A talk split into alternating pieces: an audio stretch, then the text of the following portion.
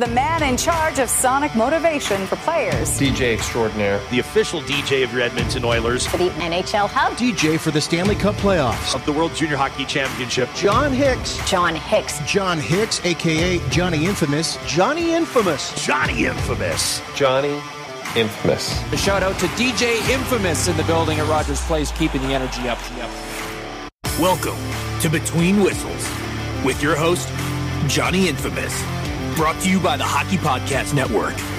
Presented by DraftKings. This week is jam packed with ways for you to have a front row seat to all of the action. Assemble your team lineup while staying under the salary cap, then sit back and watch your points pile up. Over $7 billion has been paid out to users across all sports. Download the DraftKings app, sign up using code THPN, and get a free entry with your first deposit. Minimum $5 required. Welcome back to the show, everyone. As always, thanks for listening and watching via YouTube, Spotify, or wherever you get podcasts. And if you dig the show, please feel free to leave us a review on Apple Podcasts, please. And thank you. Also, this week, the Hockey Podcast Network and this show, Between Whistles, giving you a chance to win a Team Canada jersey. Simply hop on Twitter, follow me at Johnny Infamous and at HockeyPodNet. Retweet the pinned contest tweet at the top of my profile, and that's it. You've got your chance to win. Speaking of jerseys, my next guest has worn a ton of them over the years, more than any other pro athlete I know. Uh, he's been paid by organizations to pump up attendees of hockey games and other sporting events for over 26 years. And his profession is definitely a unique one. Uh, it conjures to mind the few people we know who have made it big in fan engagement in the stands. People like Crazy George, the inventor of the wave, and Morgana, the kissing bandit, who made a career out of interrupting Major League Baseball games. But in a world without fans, I want wanted to check in with my friend who has taken the time during the pandemic to catalog and release a history of all his experiences in sports entertainment in his new book. He's a professional fan who's rallied crowds at events all across the world, over 1,500 of them. He's made his living being called on by the NHL, the NBA, the NFL, and MLB to engage fans. And it's not just the fans who love him, athletes do as well. Marty Brodeur said he should have gotten the third star after his performance during a Team Canada game at the 2010 Olympics in Vancouver. The Gretzky family adores him, and the greatest hockey player of the modern era, Connor McDavid, is a big supporter and friend of my guest today. He's the man, the myth, the legend legend, motivational consultant with a question mark. It's Cameron Hughes. Welcome to Between Whistles. Woohoo! Let's turn it up. Excited to be here. That's a, quite the intro. Yeah, well, it. you've had quite the storied career. I mean, and adventures. Let's start at the beginning. Uh, where are you from? Where'd you grow up? From Ottawa. Uh, I grew up, uh, my parents' middle class town, Ottawa. Very social, you know, in Ottawa because it was uh, not a lot to do. So we'd play a lot and I look back on my career and other people from Ottawa, and we always joke that you know our doors were always open, and it allowed for like this social aspect of kind of who I am. So take me back to that first night when you finally decided, hey, I'm going to get up and get loose in front of a crowd here at a sporting event. Yeah, it was such a weird moment. I had season tickets for the Sens, but my seats were like literally at the highest level. And my friend said, Hey, do you want to come to the game? I've got my dad's great seats in the middle of the arena. There's no Jumbotrons. They barely had a DJ, you know? Eight minutes to go in the game. I look at my buddy. The game's boring. We're losing by a goal to the Jets. The Sens are the worst team in the NHL. I look at him. I'm like, I got to do something. And he's like, please don't. right. And it was too late. I'm like jumping like this on my seat. I'm like all fired up. I'm like, I'm going to do something. We got to get this place fired up. Come on. Why isn't anyone cheering?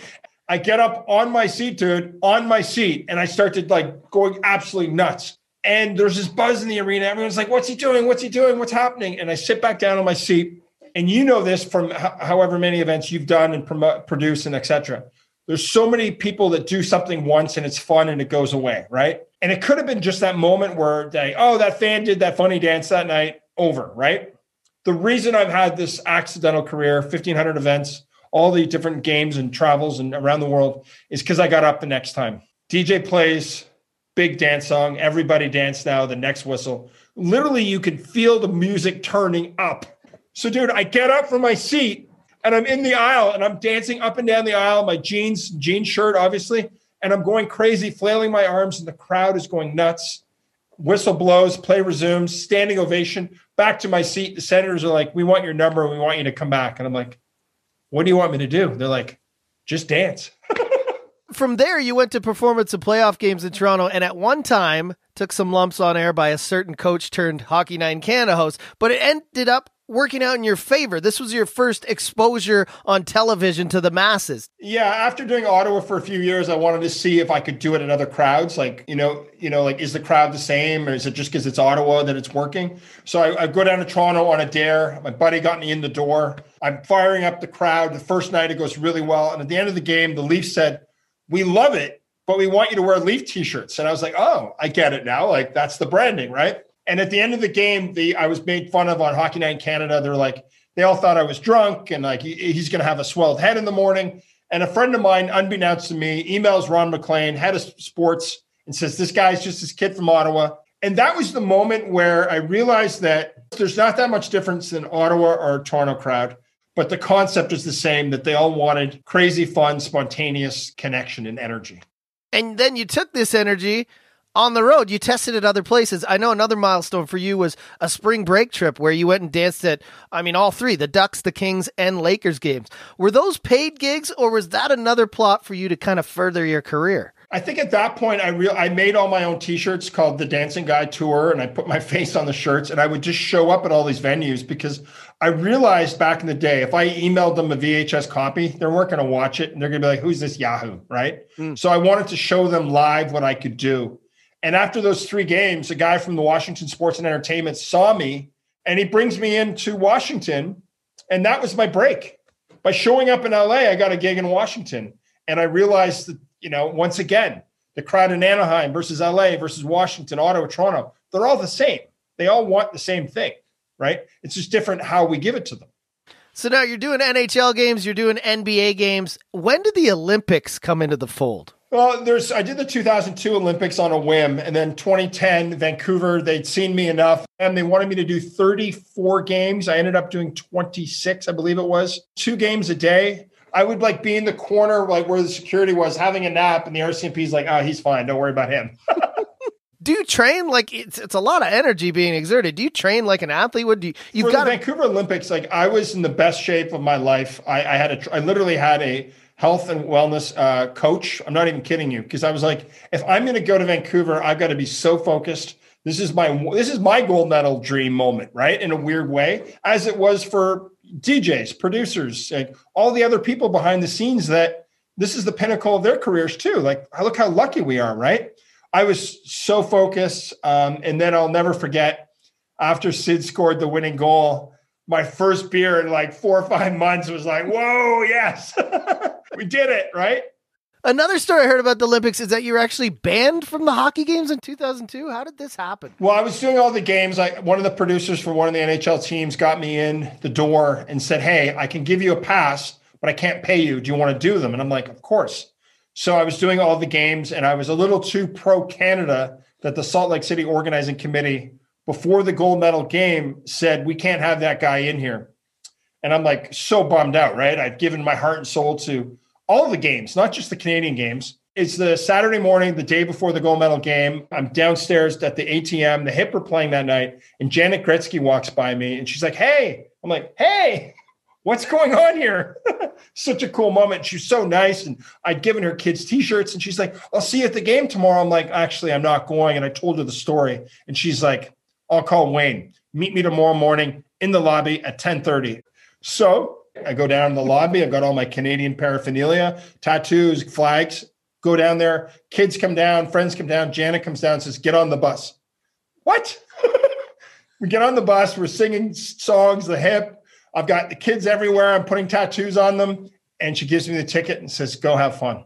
And it sounds so like cliche, but by showing up, you just never know, right? You never know. And we're always stuck on the idea of like, well, I need this to be all aligned and it needs to be perfect. You know, when you let go of those expectations, I mean, in a million years, I never thought I would be going on a, you know, on a bus with the Gretzky family to the gold medal game. You right? You're an honorary member of the Gretzky family after this. For that day. Uh, tennis matches have always been super special for you in 2011 and 2015, but especially this one with Djokovic. Fill us in on that story again. Yeah, that was crazy. I, it was my fifth year performing at the U.S. Open, and it was always so fun because that was you never knew it was going to happen. Brad Gilbert's amazing host. He's all about having fun. He asks Novak after the match. He's like, "Hey, your buddy was there again," you know, because I'd had a funny interaction with him. And Novak's like, Novak just wants to have fun. And the head of entertainment for the U.S. Open's like on a headset, trying to get permission from ESPN, from the broadcasters, from the U.S. Open. Do we let this moment happen? He's a true dancer, I must say. He possesses the skills that I admire very much. He's a true entertainer every year, so I don't know if he's still around, but. Uh, Thank you, man. Thanks for dancing. is a professional fan, a guy by the name of Cameron. That's a good gig, Dad. And, uh, yeah, it is. How much does that pay? And, and you gotta love Djokovic's reaction when that security guard finally let him through. There's your winner and they hit the court. Here was Djokovic after. Another incredible and, and spontaneous moment. That's the thing. These moments you try to inject into the crowd create these other moments that you don't even plan. One of them took place at the Canada Sevens rugby match in Vancouver when an energetic fan named Malcolm joined your routine. Yeah, I mean, I look at Malcolm moment Canada Sevens as, and, and you know this really well. Like we we are so programmed at all the events, right? There's a script. We got to go by the script. Okay, what's next? Canada Sevens is a great example of kind of ripping up the script and adapting as on the fly. End of the mat, end of the day, a long day at Canada Sevens, 35, 40,000 people. And I turn around and look at me, and there's all these young boys dancing. And I'm like, this is not normal. And I turn around again, and there's only one guy. And he keeps dancing, and he's dancing. And now I'm like out of the way, and he rips off his shirt, and I'm like, give him some t-shirts, and he's twirling the shirts. And the crowd's like, what in the heck? Oh my God, this is amazing. Malcolm, uh, at the time, 18 year old boy, he's got Down syndrome. He lit it up, lit it up. And it was the best moment of my career in the sense of it's never been about me. It's been about being that spark for other people, for them to get up, for them to be part of the fun. And Malcolm showed us all that night what, you know, the power of live events, right? Um, and we ended up getting the uh, the slow clap going with 35,000 people, which which is pretty cool. You know, like I said, in terms of ripping up the script, and I understand that you have them, but I think a lot of the teams that I've worked with in my career and producers realize that sponsors are going to be happy if fans left with like energy, excitement, great moments happened. And when you do follow those instructions of feed, feeding off the crowd and bringing them like alive, like out of their seat, everyone wins the sponsors, the team, the fans, and ultimately the players, because we forget the players want the crowd to be energized, right? Um, it's obviously been well received for the most part during your career by fans. I mean, some of them don't know you're part of the show, some of them do and play along, some of them know and simply don't care. But you have had a few, your fair share of angry fans. Are there any nights that come to mind, especially where things almost or did come to fisticuffs in the stands?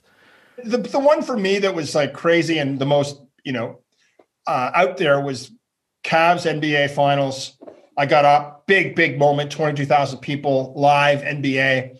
And a Golden State fan came after me and started to like try to get in my way and dance and go crazy. And I kind of had to like push him a bit, move him, um, which was not a good idea, but I didn't really have a choice.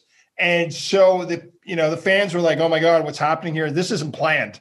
So at the end of it, I went and gave a little piece of my mind to him and I didn't sit well with me. And I came back to apologize, but he'd already been kicked out. I mean, you're a lucky guy, Cam. Anyone who knows the history of like motivational consultants, I know we laugh about it, or fan engagers, pro sports fans, whatever you want to call them. Uh, it's yeah. a very small circle of people who have made a living off this stuff. Uh, to someone who wanted to be out there right now and say, hey, I want to follow in Cam's footsteps, what would you say to them? Don't.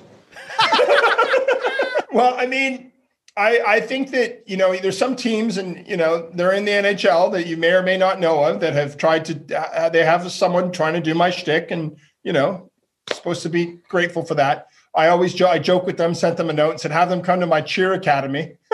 um, I, it's not just about me being you know other people being. I'm not trying to inspire people to do what I do. I'm trying to inspire people to get up, to go for it, to move it.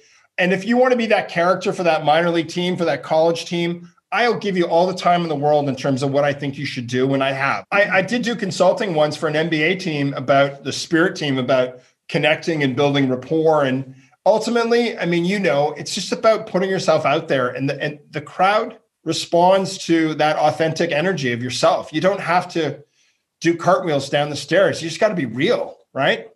Cam's Cheer Academy coming in 2022. Yes, I love it. I I got to make a living somehow these days. well, I was that's what I was just gonna say. It must be hard for you, as it is for everyone in uh, sports entertainment right now during COVID. Obviously, without fans at sporting events, uh, has the writing of the book been a way for you to kind of deal with this and pass the time? Is that what happened? Yeah, I mean, a couple months into when this started, I nobody knew what it looked like, so I kind of had my moment where I had to decide, like, am I going to go all in, finish this? I self-published it, which means you put your own money into it and time. So I had that moment, and I'm grateful I did, and launched it in November. And you know, it took me two and a half years to do it. Once I committed to doing it, and I'm super grateful for you know not only the the people that you know added value to the book and short anecdotes and quotes and different fun, but I'm I'm when I'm talking to you, I'm thinking like, how grateful am I to all the game day entertainment producers, sports executives who gave me a shot from from the first game to the lease and on and on and on to all those people because they said yes to wanting to give their fans something different. And and for you and I in our world that we're lucky to create in, that's what you want. You want to show fans something different. You want to move them. You want to shake them up. So did you sit down and write these all out at one time or have you been they kind of read like journal entries this book? I would write, you know, I'd be in on a plane and my three hops from Southwest leaving Austin going, "Oh yeah, team owner um, gave me his belt buckle and jeans because I didn't get my luggage." Okay, next story. And I collected all these different stories and I have every lanyard, I have every ticket stub, every press thing. Luckily, my dad thought I was crazy for keeping it all, but I'm grateful I did. Are there any events that are still out of reach for you? You've done so many things from like small minor league indoor rinks to huge outdoor open air stadiums. Is there one golden gig that is still out of reach for you? I think the Super Bowl would be an event that uh, you know that comes to my mind because of the scale. I did the Grey Cup in Montreal, 65,000 people, but they set me up for success, which is a lot about what we're doing, like the timing and making sure the cues work. And, you know, what I didn't used to do is I would just get up and dance in the old days. Like, and now it's like, you know, the first hit, as you know, you and I, we plan that, we make it a little more orchestrated, but they set me up for success. So if you could do that, I think it would work in the super, in a, you know, 70,000 seat stadium. Super Bowl would be absolutely amazing to see there, Cam. So, Grey Cup was that the largest event you did? I think it was the the largest event I ever did, and then it would be the LA Rams game. Yeah, I, I get goosebumps when I walk into an empty stadium. I, I, don't know about you, but I went to London Olympic Stadium, and I literally walking down the tunnel, walking down the tunnel, and someone once said to me, "He goes, well, you're you're you're never an athlete. Why why does that give you goosebumps?" And it was just like because everything I've ever done got me to this point. The rejection, I lost my mom to cancer. Uh, my dad had a sudden stroke and I was supposed to perform that night. And what do you do? All these moments have led to being in front of the crowd and grateful for those moments and that opportunity. Uh, are there any injuries coming more easily now? And how much more of this do you have left in you, Cam? Well, as you probably know, I take my ankles pretty well before a game. I, I do a voice warm up, and a stage manager's like, uh, "What are you doing?" I'm like, "I'm just just working on my voice." Um, I've got, I still have it in me. I still want to do, you know, some more events. I kind of want to make a list right now of the places I want to go before I stop, especially with the pandemic. And I've got, I've got more in me, and that feels good. You know, that feels really good. Cam, I could talk to you for uh, probably hours and hours, but all these incredible stories, I don't want to give them all away. They're in the book. Yeah. Uh, tell people right now where they can get the book. Um, CameronHughes.tv. I, I, would love to personalize a book or, or um, sign one for you, your friend, your loved ones, your cousins, your neighbors. Uh, or you can go on Amazon and get an ebook, or you can order one from any of the big retailers. Yeah. And then let's talk about this. Then we're going to get into Winnebago, and I'm going to go on a full blown. We're going on a the wild cheer tour. I can't wait. It's going to get I mean, weird. Are you going to soundtrack Alberta for me? I would love to. We'll you know, I'm not kidding. We'll put a DJ setup on the back. I've seen him. Yeah. No, it's going to happen. One last thing. I, I, did this post on ripping up the script and I posted on LinkedIn.